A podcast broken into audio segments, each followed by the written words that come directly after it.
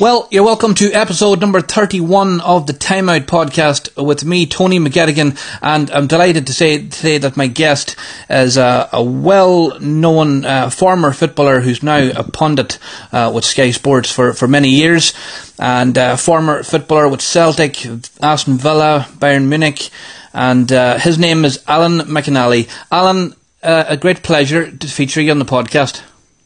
No problem, Tony. Absolute pleasure, buddy. I'm glad I can help and uh, see if we can uh, talk about the good old days. It should make me feel really, really good as well. That, that's right, and it's, it's strange, Alan. It's not often that I would get a guest through. Um, a sort of been a, a troll because I know, yeah. This interview came about, folks, because um, Alan was making a comment about Virgil van Dijk being being out for the season and saying that Liverpool mm. couldn't retain the Champions League and of course, with them not being the current holders, I was on it like a flash, Alan.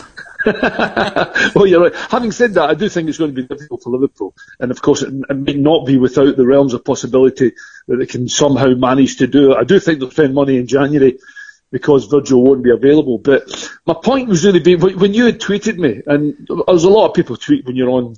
Yes. When you're on live, etc. And sometimes, I mean, obviously, sometimes when you're concentrating in the games and stuff, there's so much things going on, you can't really sort of do it, you know. But when you did it, I kind of laughed to myself because I was like, I'm sure I did. I'm sure I said something wrong there, but I can't remember what it was. And obviously, I said they would retain the Champions League when I actually, funnily enough, meant the title. That's right. Obviously, yeah. with my with my beloved Bayern Munich, I should really know that they won the Champions League. But yeah, it was really good. And I, listen, I, I quite like a bit of banter with some of the punters and all that. So I was absolutely delighted to to have a bit of uh, conflab with you. And yeah. Obviously, and you have to remember when you are on the TV if you say something bad about someone's beloved football team, then you're going to get it in the neck sometimes. well, that, that's it. And of course, me being a United fan, Alan, I, I was only happy to correct you.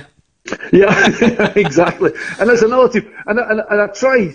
I think they're going through a tough time at the moment, Man United. I genuinely do.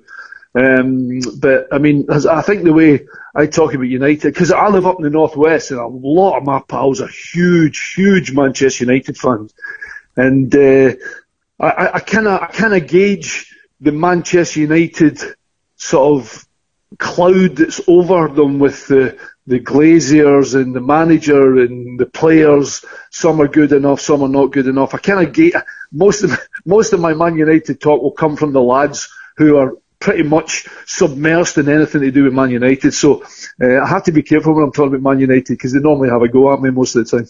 Well, it's it's it's not a great time, I suppose, for United when you look at them on the table at the minute. Down, we're, we're bottom half in the Premier League, and um, Solskjaer hasn't got an easy job to do.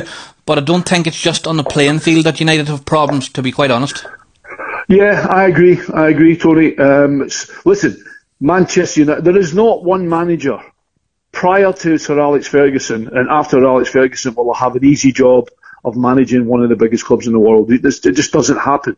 The hardest job I think he's got is to get conscientious enough football players that when you sit them down and you put a contract in front of them, whether you're giving them one pound or two hundred thousand pounds a week, and you ask them, all I want from you is to give your best for the shot, train Monday to Friday, and when you play for me on a Saturday, Give everything you've got for yourself, me, the club, and your family. And there's no way that some of those Manchester United players right now can look Solskjaer in the eye that have signed a contract and said, I've given you everything I have, boss. No. I think there's too many problems. There's a lot of egos as well, and I suppose with the big money players earn now, you know, and you know, so much so as the, the ego becomes a little more inflated.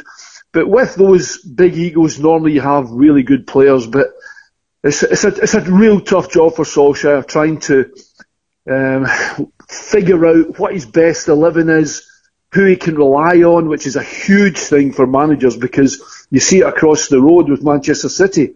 I mean, some of the players he's got, I don't think they play because he doesn't trust them. He doesn't rely on them. And that's a big thing that, uh, a big thing for, for Solskjaer that he has to get his best 11. And he obviously doesn't with Pogba at the moment because he's not a starter. He's trying. I think he would be trying to shoehorn him in. He's caused quite a few problems, Pogba, as have another couple. He's got the problems obviously with the Harry Maguire thing, which incidentally I was on Maguire's side I said there's no way he should be dropped. No chance. Yeah, well, in a, in a way, when you look at Harry Maguire, I don't think dropping him is the answer in the sense of especially. I agree, Tony. I agree totally, when, when, you pay especially eighty million pounds for from Alan. I, I uh, see that that, that the, the, eighty million is is a side issue for me, Tony. Yeah. I don't think you drop Harry Maguire because Harry is a not looking to throw a curveball in, given that my mental attitude's really wrong, etc. And all the all the bleeding hearts that you get in the world now is given. Oh, we have to look after his mental fortitude and you know mental health and all that. I agree to a certain extent about that. But Harry Maguire has never once, I don't think, shirked his responsibility.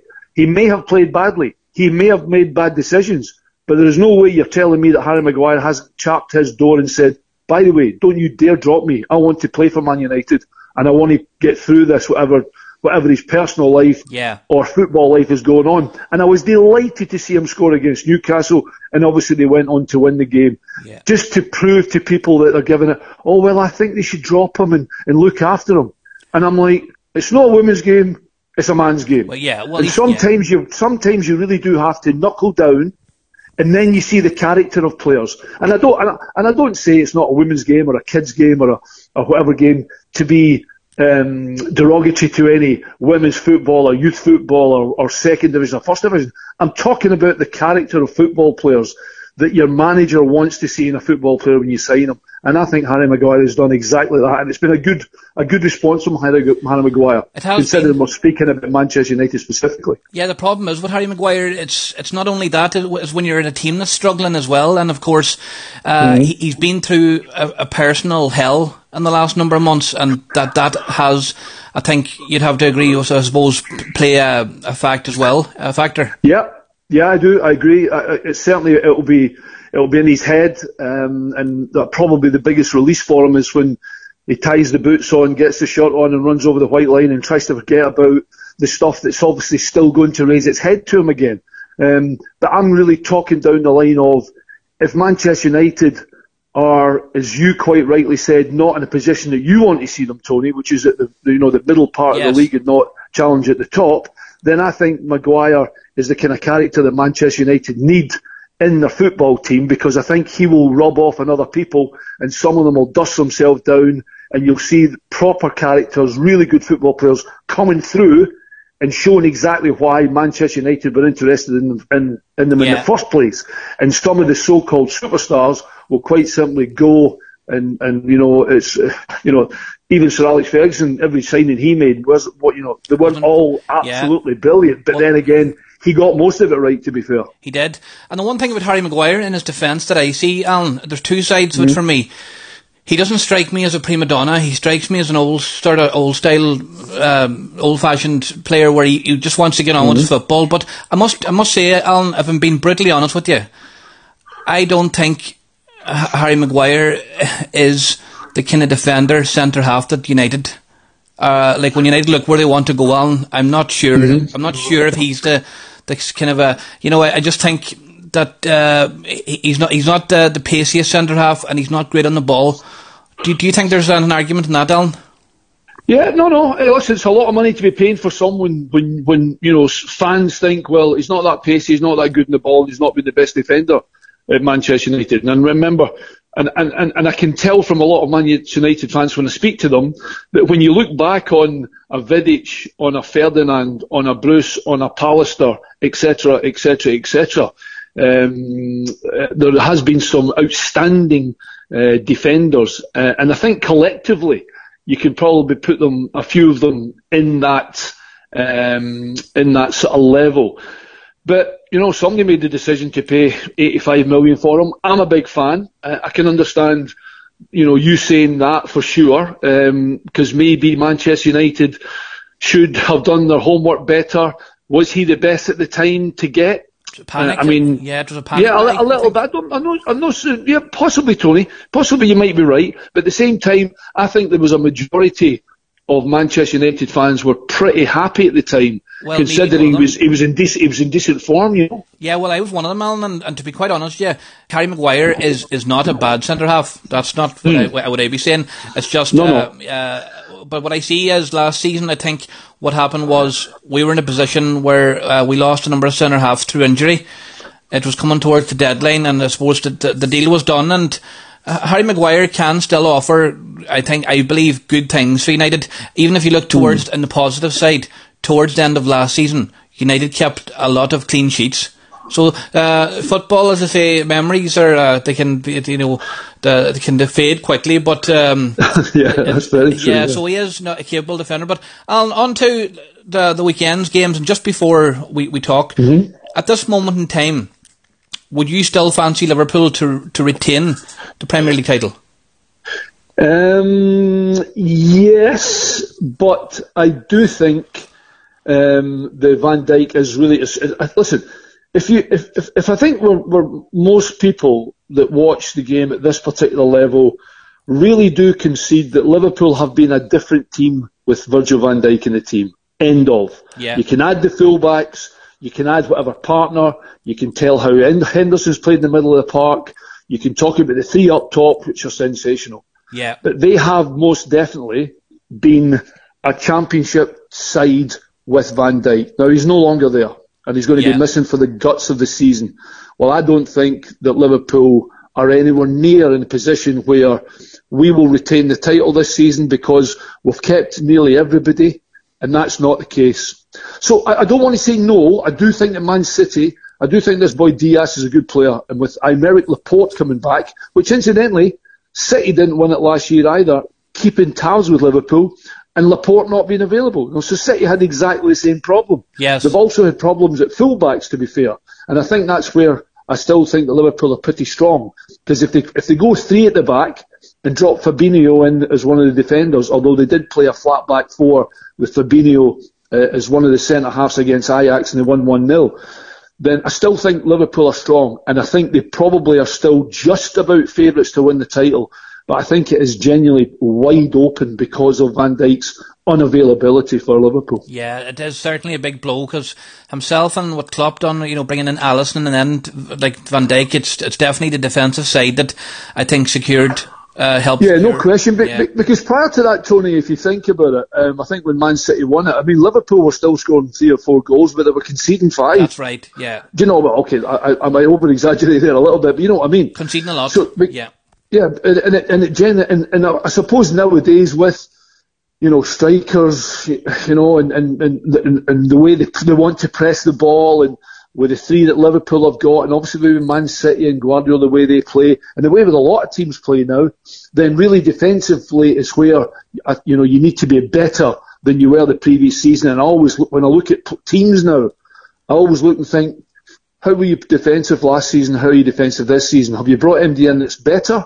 Have you brought a defender in that? Because yes. I'm fed up people saying, "Oh, he's uh, 65 million for that centre half," but boys, you know, he, he, can really come out and play and, and pass the ball, and I'm like, any chance of him just sniffing danger and being a defender? Yeah, a bit of defender, the old style defender. I'm spending, yeah. If, if there's if there's a defender that's 80 million pounds, I want to be spending 65 million on the defender and 15 million on. Yes. The, oh, that, that's that's a bonus he can play. Yes. Do you know what I mean? because that 15 million we can work on, but he's already coming to me as a defender, and I think that should be more important. And I just think managers a little bit at the moment in time are, are, are, are kind of blinded by, well, we all need to play football, which we do, but there are specific positions in a football team that you want them somebody to be good at. It's nice because um, you know, if you have a goalkeeper that can use his feet. I was lucky I played with a couple of good goalkeepers that could pass the ball, could ping the ball into wide areas, etc., etc. But geez, oh, were they good goalkeepers? Yes. They, they, they, so first and foremost, th- there's a little bit of that in the modern day football that kind of irritates me a wee bit, Tony, when somebody says, "Oh yeah, what a player this boy is," and I'm like, "Yeah, what a player he is," but he spends half his time on his arse and can't defend. Yes, W- uh, waste of money. And that's the job that he's meant to do first and foremost. And that a little bit, yeah. yeah. That's a big win for Liverpool on Saturday. I, I, get a feeling and a sense of confidence though to to beat a Sheffield United side, and obviously uh, controversy again through through VAR, um, Alan. And that's definitely causing a lot this last while. Oh, VARs. I just don't. I'm just not a big. How do you sit with it? I, I, I don't like it, mate. I just don't like. It. I don't like it because I don't like it. It's it's hugely it's hugely objective still. You know, when when when you bring something in, you want the grey areas to be out, and you want something to be white and something to be black. See, I'm of an I, I, I'm not an age. I'm of a, an opinion that even the offside rule, if you want to make it absolutely black and absolutely white with no grey area, if there's a gap between the striker and defender, he's offside. Yes. If anything is touching anything on that line, then he's onside. Yeah, give him the And then, uh, but, but people say we're giving an over advantage to the striker. Well, it's not really about keeping goals out to, to, for people to pay money to go and watch football. They That's want right. to see goals.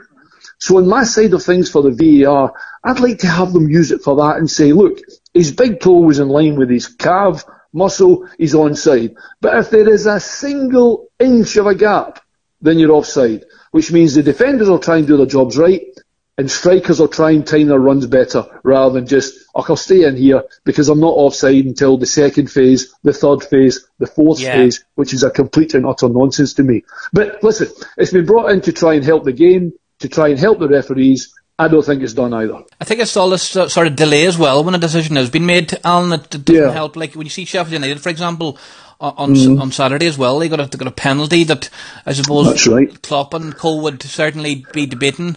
Um, I suppose VAR has brought in good things, but for me, it's taken away almost the soul of football. Well, yeah, I, I think that's right. I mean, that's a really yeah. deep place to go, Tom, when you take you know the soul out of football. You know, there's yeah. a lot of people have, have said already that the the soul's been taken out of football because of the money that's now played for, and you've already seen, you know, a couple of you know left field ideas about you know European leagues and you know super teams becoming super duper teams and even richer, etc., etc. So, um, and you obviously as a fan of Manchester United, and you'll obviously know fans of Liverpool, and you know fans of other teams. I think the majority are pretty much giving it, oh, v, not VAR again, and yeah, that yeah. I think is a that it, it, it, certainly wasn't brought in for that reason, and unfortunately, that's what we seem to be getting all the time yeah. for sure. Negative, and and yeah. It, yeah, it's it's a bit too. I mean, some of it you're like, okay. I mean, there was a, for instance, you know, all the challenges that you see in tackles.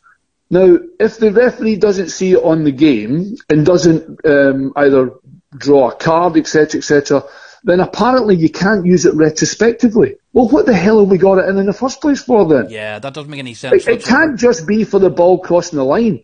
It can also surely be used if a player has completely and utterly, blatantly taken someone out of the game and doesn't and, and doesn't get away with it. The other thing that I think it should be used for is cheating. Yes. If you dive and you and nobody's touching and you have literally thrown yourself to the floor, then I think they should be able to look at that and go, "You're cheating." Yeah, it's sort of retrospective punishment. Yeah, and and, Yeah. and, and the more you do it, and the more players are, are penalised, and the more they sit up the back out. of the stand because of their their their, their ungentlemanly conduct, let's just call it that, then you might find more people actually try to stay on their feet, try to get a goal, rather than actually try to throw themselves to the ground to get a penalty, which, which obviously is an older football player, uh, who can hold my hand up and say, I never used to try and get a penalty, I used to try and kick the ball into the back of the net, Yeah. or stay in my, or stay in my feet to try and pass it to someone else because we had a, a particular advantage.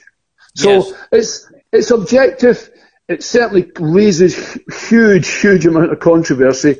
But at the moment in time, uh, Yeah, as much as it was brought in to help the football tone, I don't think it's help, helping a great deal, man. No, it, it, I think a lot of people would agree with you, including myself, Alan. Just to, Yeah. to touch briefly on the Premier League games of the weekend, Alan.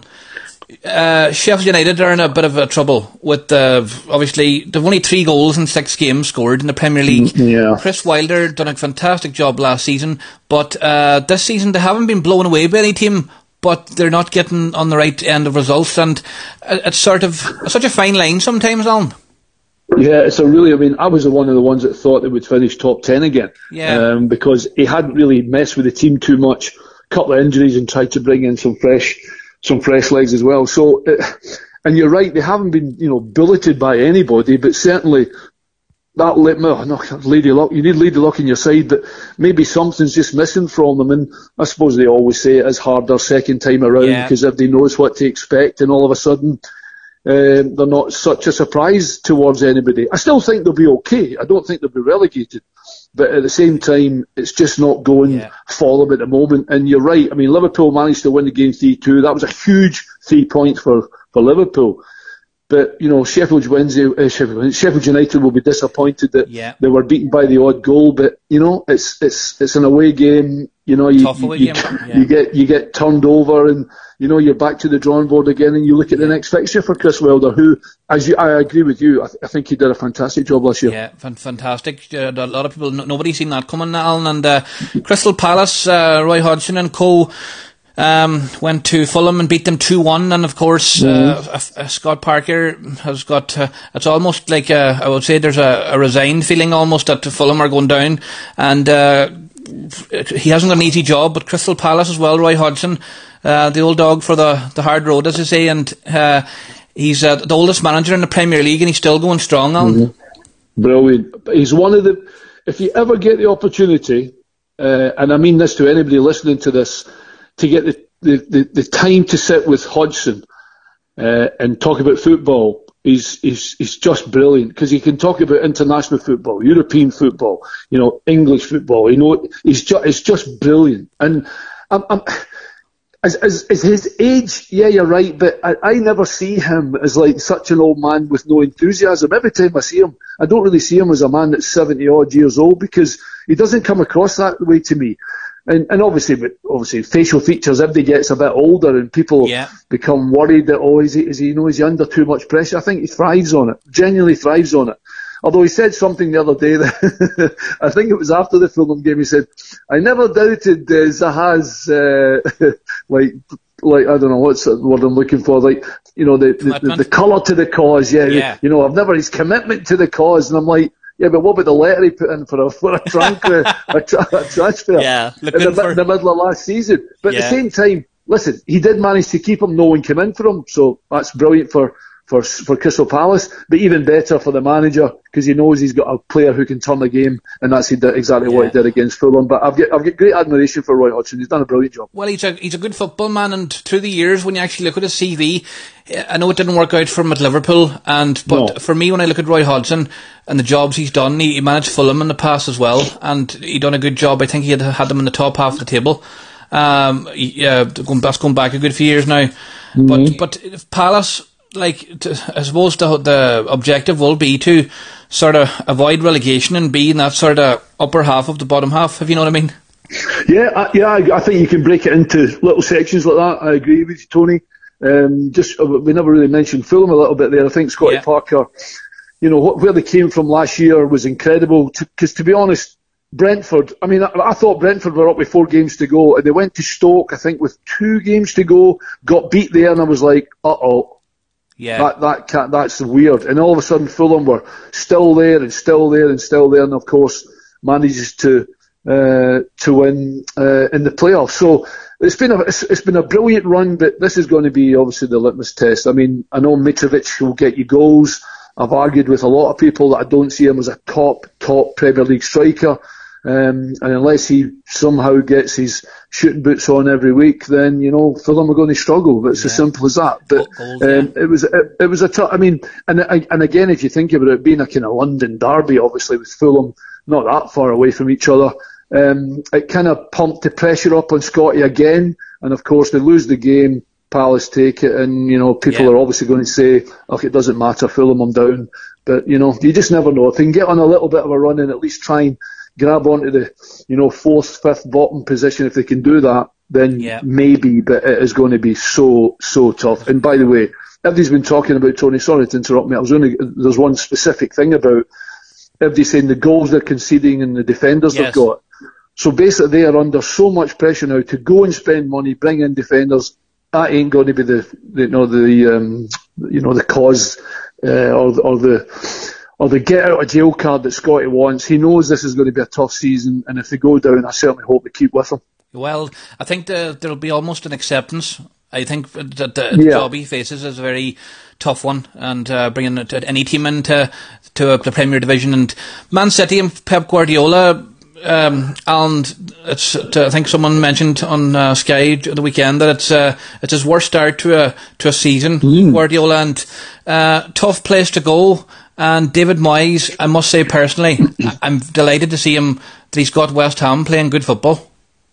Absolutely, uh, and I think of all the managers out with Scotty Parker, I think David Moyes was under more pressure than any manager at the start of the season. Yeah. Because I still don't think they realised the job he did last year because they actually survived pretty easily in the end That's and they right. were staring right down the barrel before Moisey, you know, managed to do his thing. I mean, obviously I know David Moyes. I mean, I, I, I played against David Moyes when we were 17, you know, years old back in the day when he played for Scottish schools and I played for Ayrshire schools. So we've known each other for that kind of length of time. And by the way, I am, I was delighted because of all the people who's going to come after Sir Alex Ferguson that would have the balls to even say, yeah, I'll take the job, Yeah. knowing that it just might not turn out the way. Don't think for one minute that Moisey thought he was coming in to win the Champions League, you know, in the first season. You know, he knew how difficult it was going to be. And I, I think it's been proven how difficult it was because I don't care they could have brought in somebody for the, to, from whomever. There was no way they were going to do what Sir Alex Ferguson did. No. So the fact that the, the fact that he's got a, a backbone to try and take on a job like that, I think is is just full marks to Moisey. And you know, and like you just properly said, he's got them playing. He's managed to get a few people who were injured and not available last season. That's going to help. And um, although to be fair, Man City will be disappointed didn't turn them over. It's a Yeah. brilliant point for a brilliant a brilliant point for West Ham. Well, for me, David Moyes is an underappreciated manager because Yeah, for you, sure. You look at the job for me, and this is what I say uh, personally. The, the minute that David Moyes was sacked as Manchester United manager, for me, United lost their DNA as a, as a club because we, mm-hmm. we appointed him for six years and got rid of him after ten months, and very unfair circumstances, if, if you ask me. Now he might have been doomed anyway, and a lot of people said he wasn't the man for the job. But the point I'm mm-hmm. trying to make is he wasn't given a fair chance at United. I, I, I agree. I agree. And and not only that, which which made it a little bit more disappointing for me with David was he wasn't really backed. I don't think Tony. No. But whereas the next two managers that came in were backed and were given money to spend, so I think that was a little bit unfair. You're right. Uh, and ten months wasn't enough a long time for him to to get to grips with that job. And incidentally, it's not as if you as a Manchester United fan can say. We've had the right man in the job for the last five years, and, and look where we are now. No, we and it's, it's been a it's Yeah. been a real stutter for them.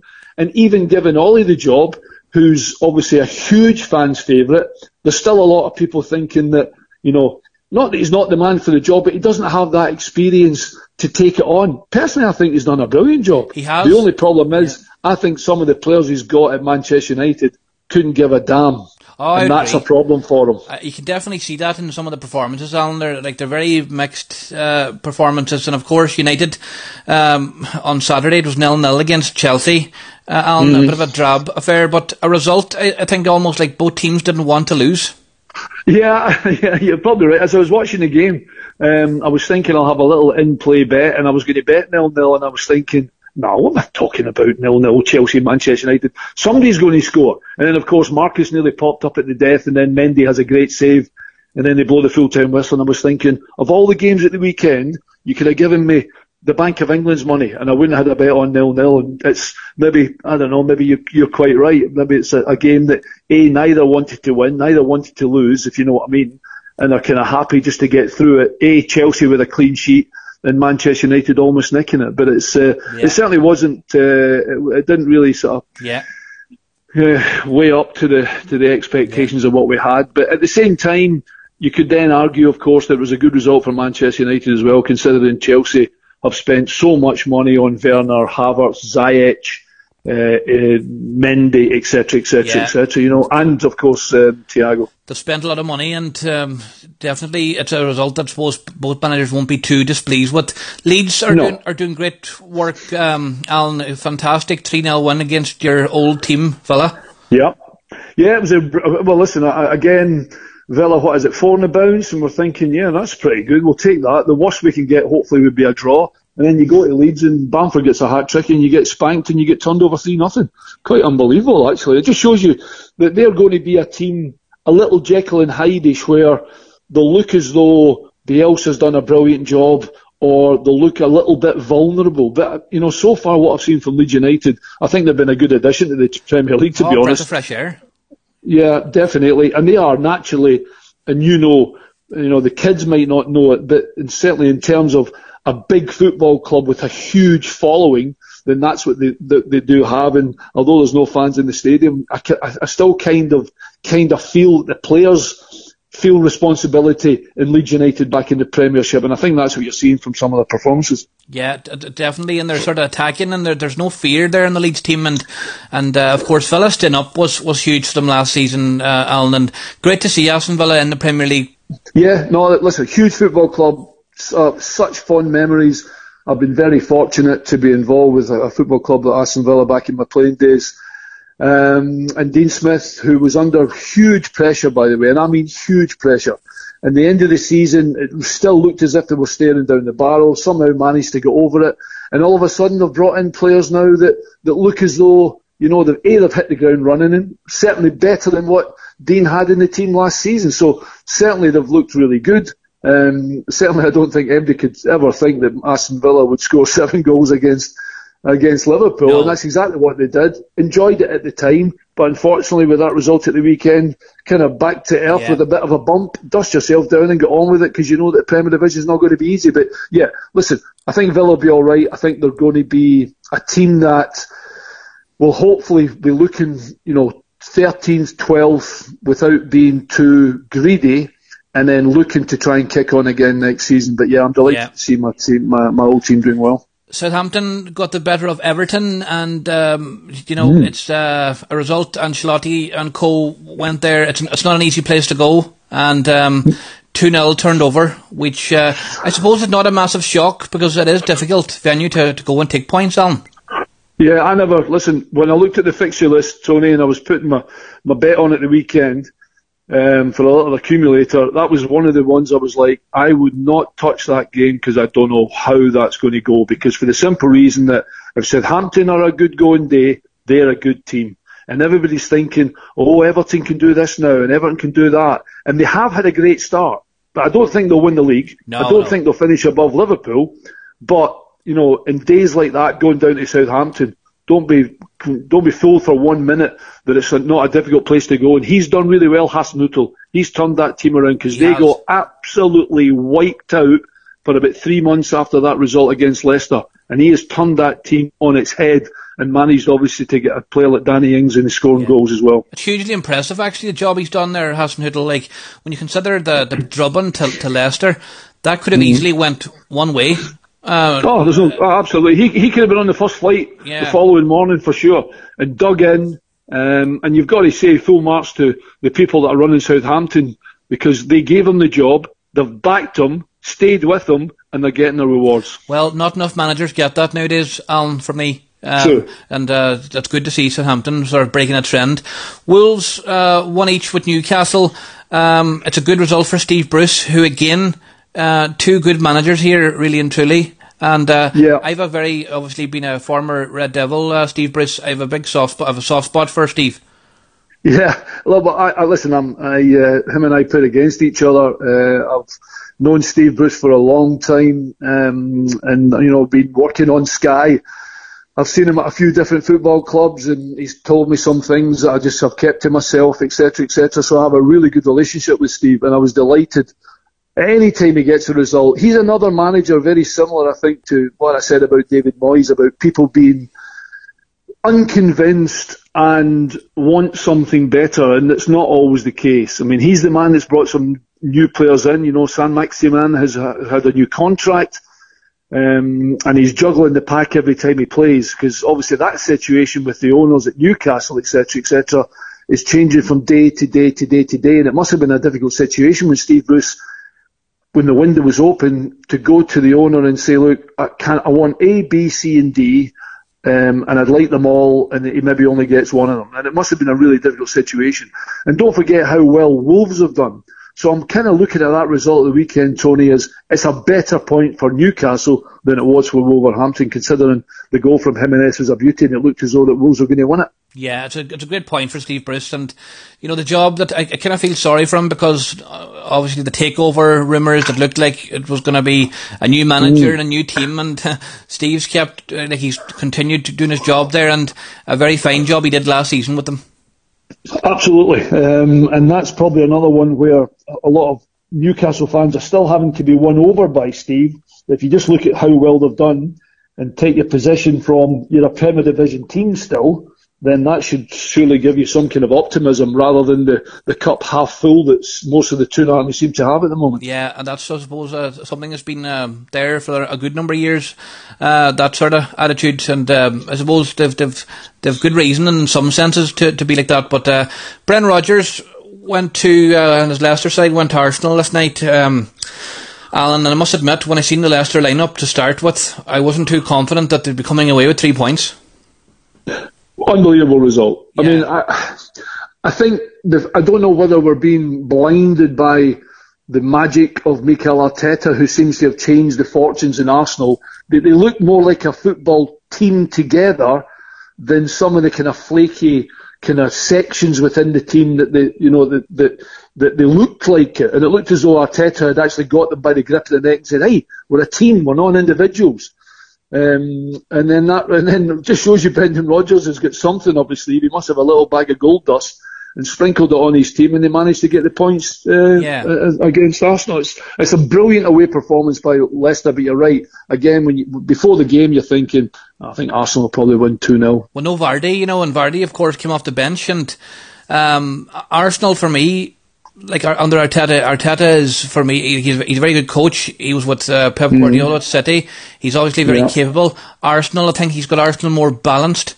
In, in the sort of they're, they're they're they're a bit more capable now in the defence mm-hmm. going, forward, but uh, it's a setback last night in, in losing to Leicester. But you have to hand it to Brendan Rodgers, uh, Alan. And, and I would have one question looking at that Leicester team that you might be able mm-hmm. to answer. Mm-hmm.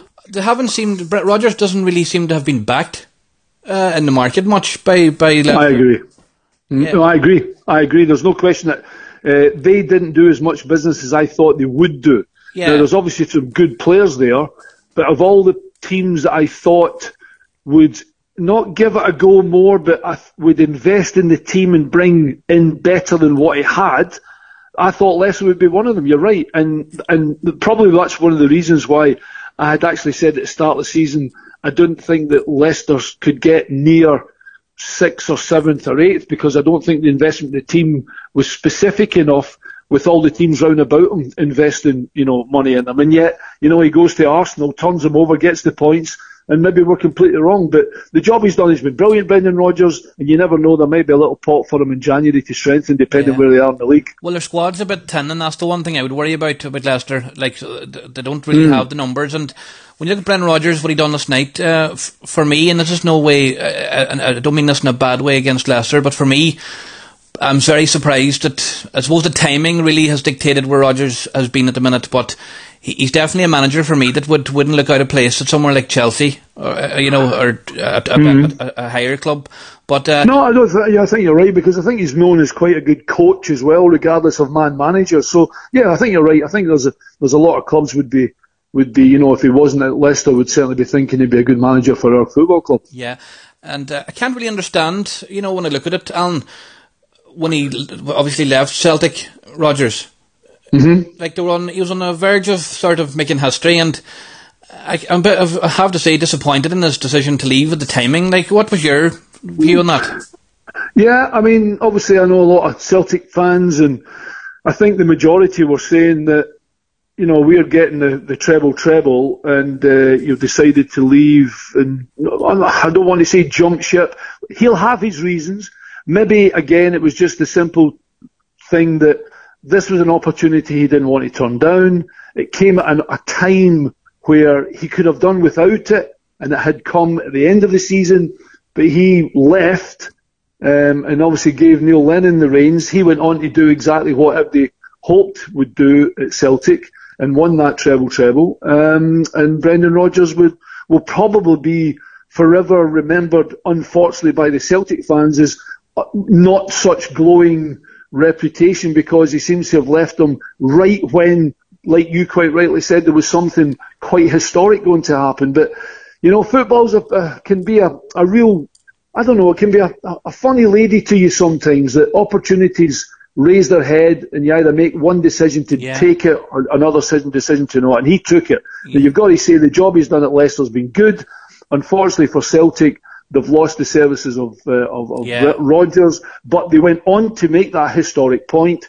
Neil's come in, done a good job. It's going to be a difficult season this season with obviously the resurgence of Aberdeen and uh, and Rangers. And uh, and you know, good luck to Brendan Rodgers because it must have been a very very difficult Oh, decision. yeah. And, he, and, by, and, and, the, and the other thing, Tony, that you, you quite rightly said in your opening question to me there, he must have known the gravitas. He must have known the weight of the decision he was having to make for himself Yes. and his family by saying, I'm going to leave Celtic and I'm going to go to Leicester. And I know that a lot of people are not going to understand it. Well, what I don't understand most of all, Alan, is that you could understand if there was no connection with Rodgers and Celtic, but as he said himself many times, he's a boyhood Celtic fan. You know, and they're on the verge of making history. Uh, that to me doesn't make sense. But no, it's, uh, yeah, and, and even when it comes from Brendan himself saying that, uh, that's why a lot of people are, Yeah. are you know, are, were quite, you know, bemused by the situation. But like I say, sometimes, you know, something in football just comes at a time Timing. where you didn't, you didn't think it would, you would ever have to make a decision like that, and he did. Yeah. And, uh, and He hopefully it's uh, it's it's uh, it's gone well for both both parties so far. What do you make, Alan, of the situation at Celtic at the minute? Obviously, drew at Aberdeen yesterday in the league. They set six points off Rangers. Rangers had a 2 0 win against Livingston yesterday. A lot Yeah. of Celtic fans I'm seeing today are calling for Lennon to be sacked.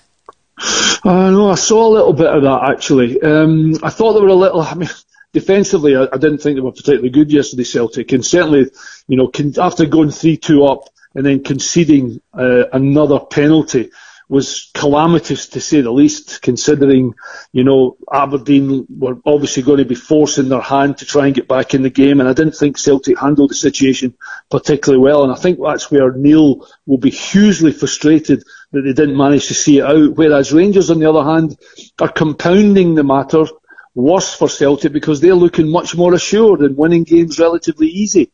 Having a good little spell in Europe as well. You know, was it Bruges they went to and, and won the game, Yeah. etc. You know, and Celtic have a home game against AC Milan, get turned over, then you drop a point at Aberdeen. So, yeah, I don't know about Neil getting a sack. I don't know if I'm, I'm, I'm, I'm hugely down that line, but I would have said at the start of the season that Neil must have been asking for some really good investment in the team.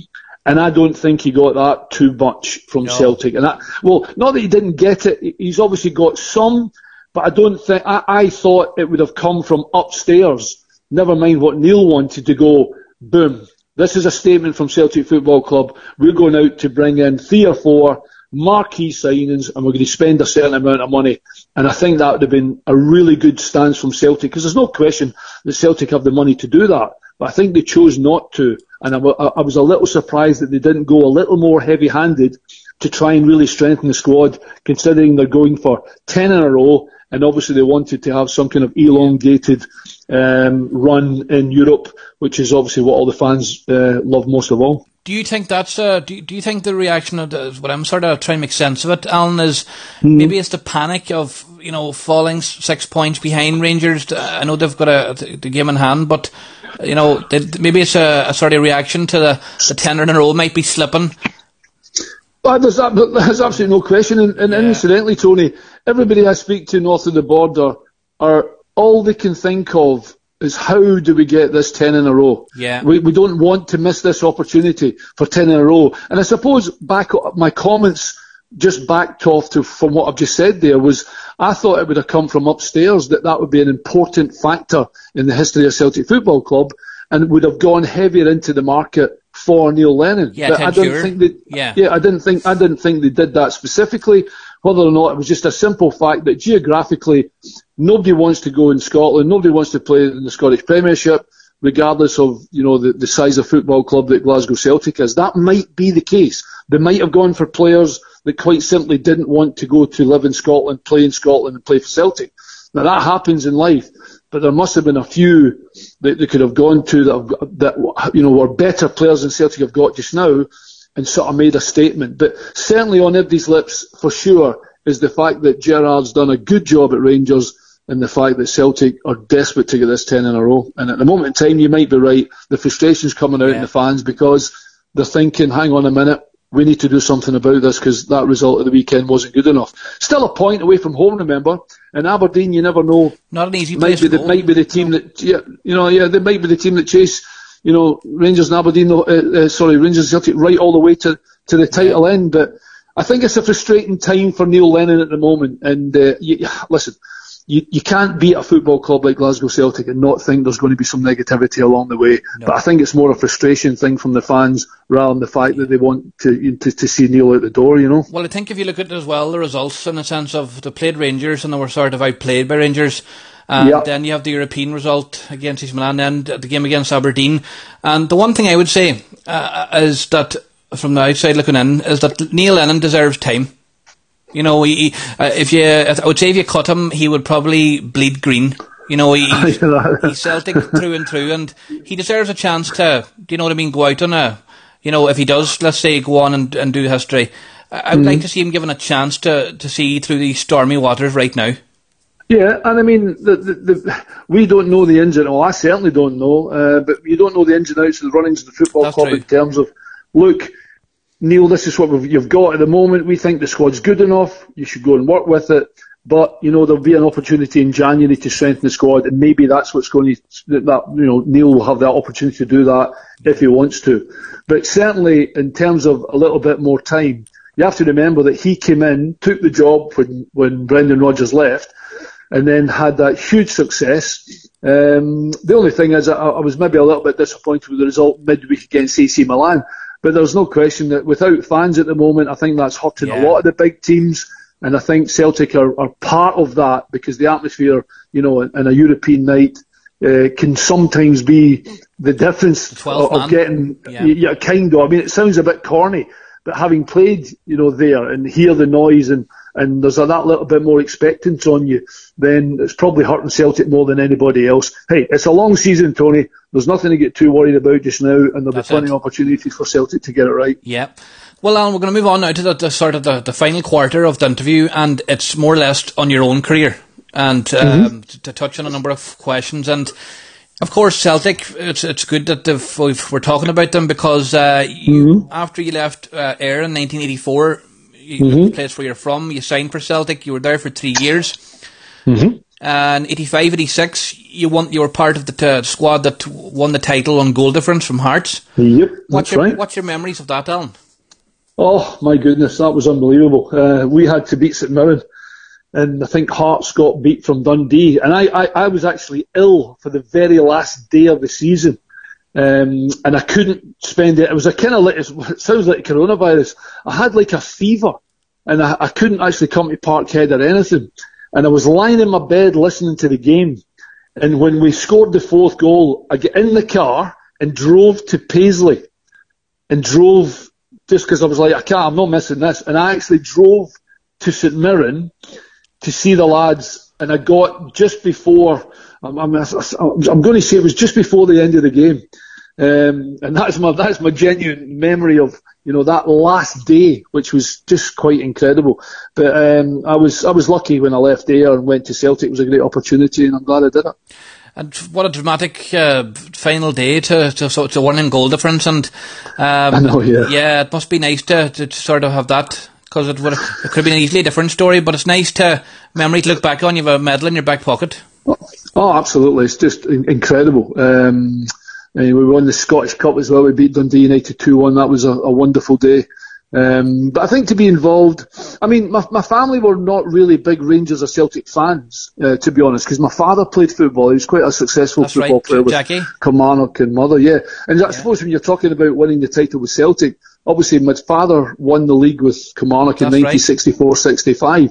and our medals are absolutely identical from all those years apart apart wow. from obviously one says J McInally and one says A, a McInally so even just for that particular fact the father and son won the same competition you know whatever it was 30 years later on is uh, is something really special yeah, that's fantastic. but um, it was uh, a, a, a, it was a great time for me um, and to be absolutely honest with you, I had no desire to leave Celtic. It was a, a changing of the guard, um, a changing in the board, a changing of the manager, etc., etc.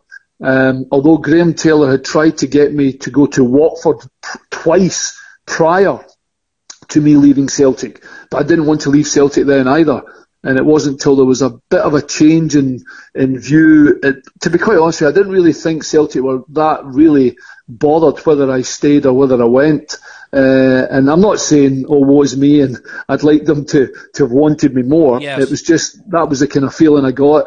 And then I went to Aston Villa, and then my career just went electric, and it was all over. Yeah, well, you, of course, with Villa, in, in 1988, you got promotion with Aston Villa.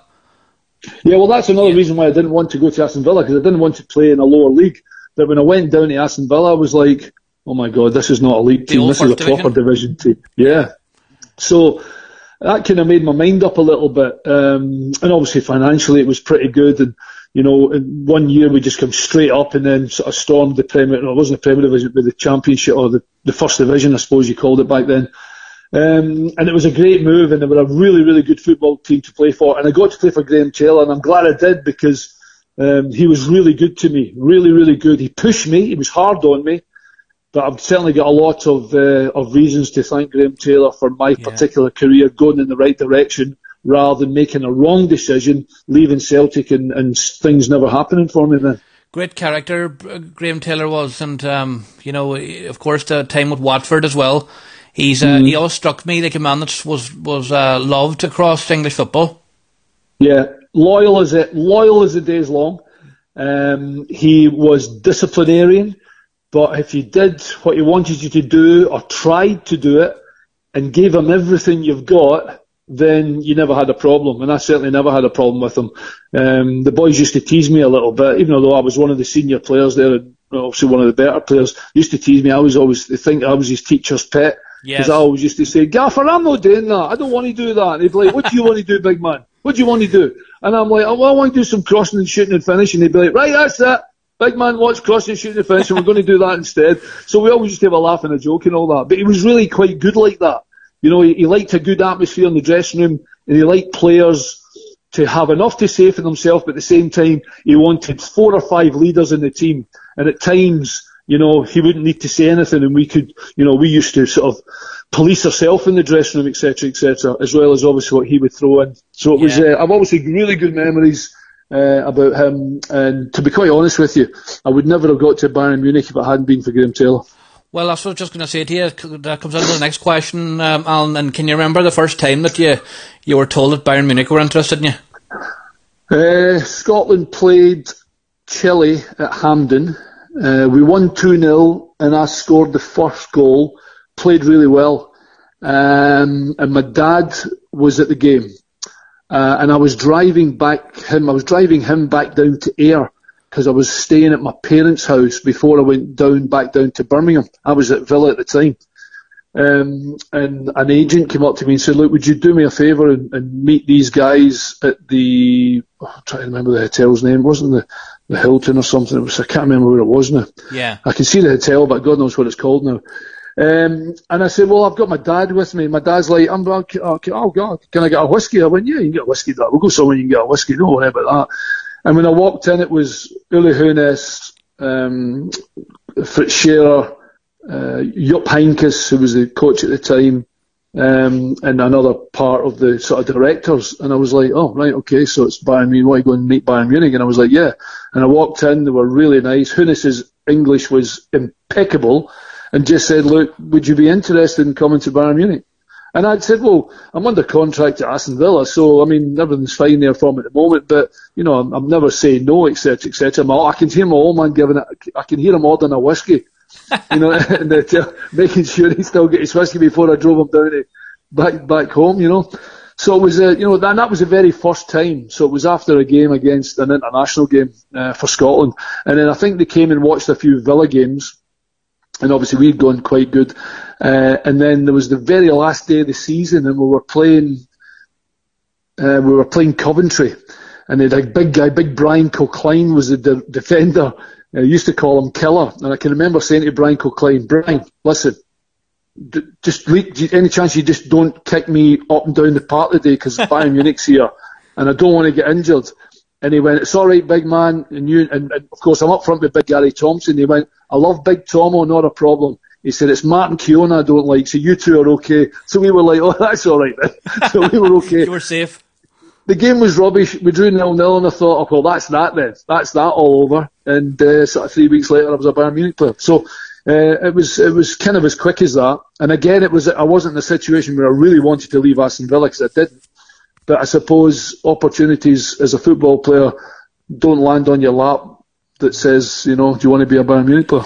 And that's a, a situation you don't really want to turn down, I suppose, too. And uh, a giant of of uh, football, and you won the title yeah. in '89 with them. Uh, the yeah, I went there straight away. Yeah, won the title right away. It was weird because I, I kind of wanted to win the Pokal as well, the cup, but they simply didn't take it seriously at all.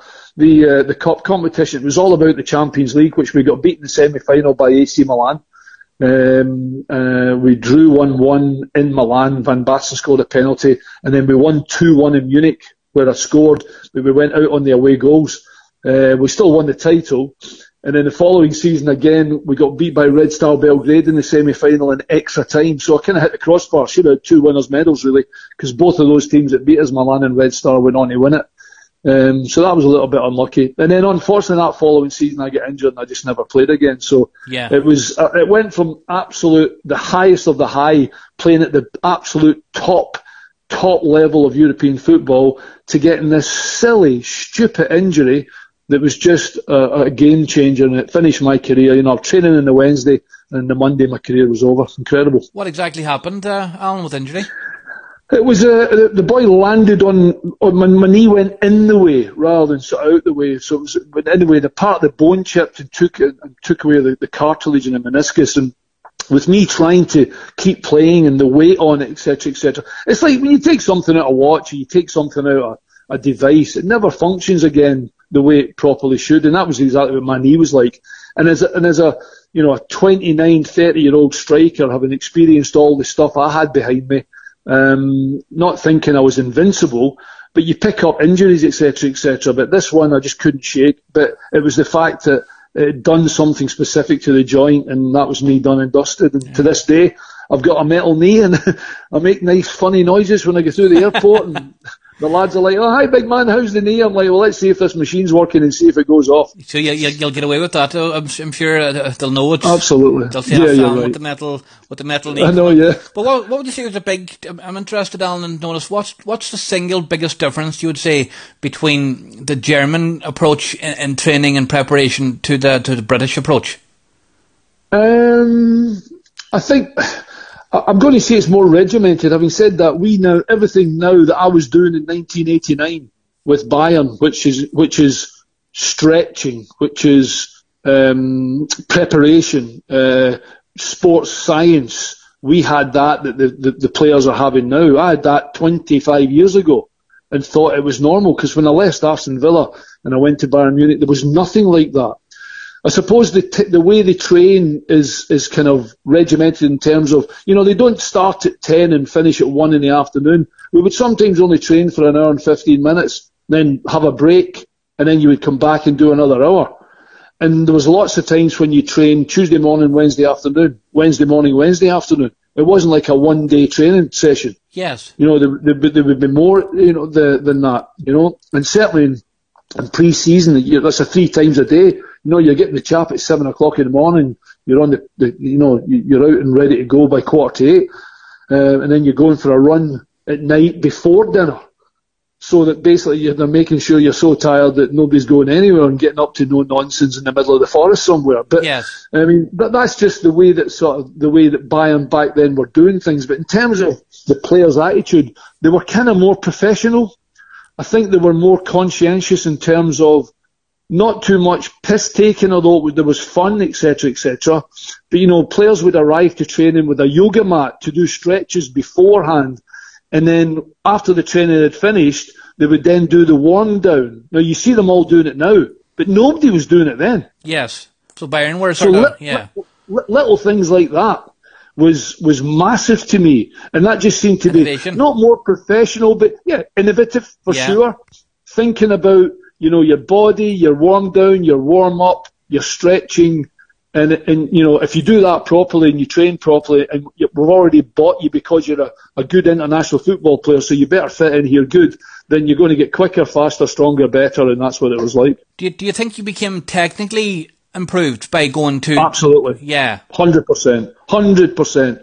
All these seven against twos and eight against twos and little short games, and even being a little bit more more aware of where I played in position for the team, whether I played on my own up top or whether I played off a front player or, or whether we played in a three up top with the two wide guys and whatever, all that, all just as such more, or whether he wanted me to play on my back to goal or whether it, you know, or whether we pressed because Bayern did that all the time back then.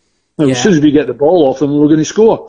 Or actually, concede possession back to the halfway line, let them come on to us, win the ball, and hit them on the break because we were all quick. Yes. So all, all that kind of stuff, I was a better, improved, I was, I was better informed and improved in myself, and certainly technical ability.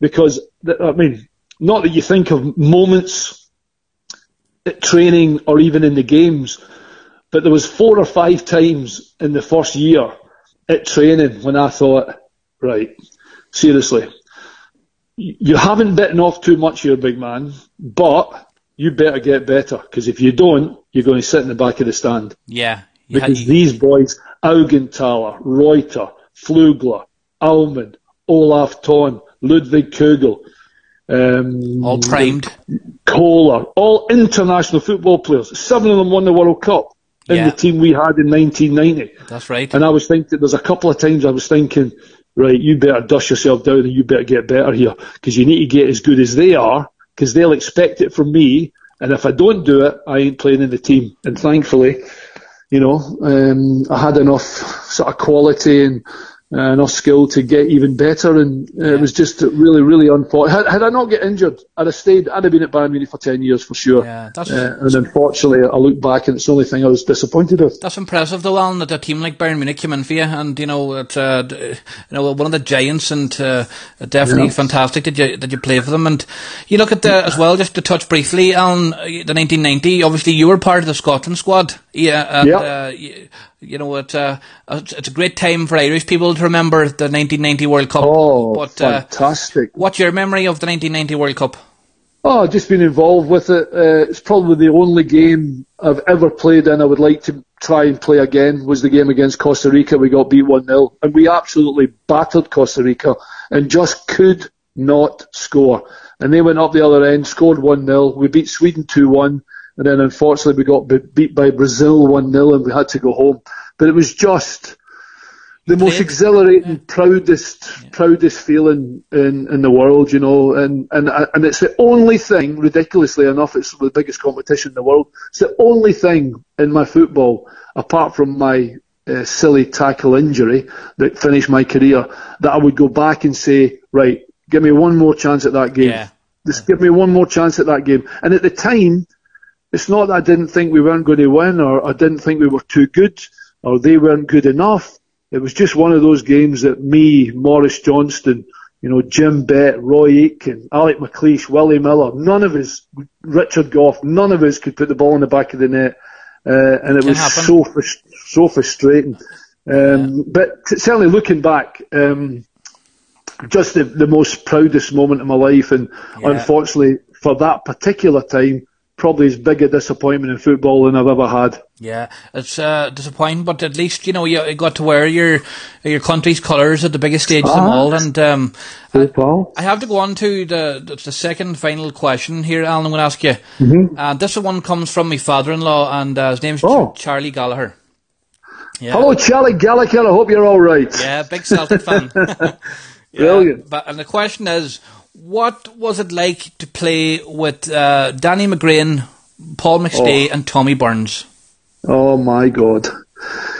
Right, three quick stories. Paul McStay, probably one of the most gifted Scottish football players I played with, and really should have left Celtic before if he was going to become a world superstar. Um, and he was good enough to play for Manchester United or Liverpool or anybody, but he was a bit of a homeboy um, and was quite happy to stay at Celtic. A wonderfully gifted football player.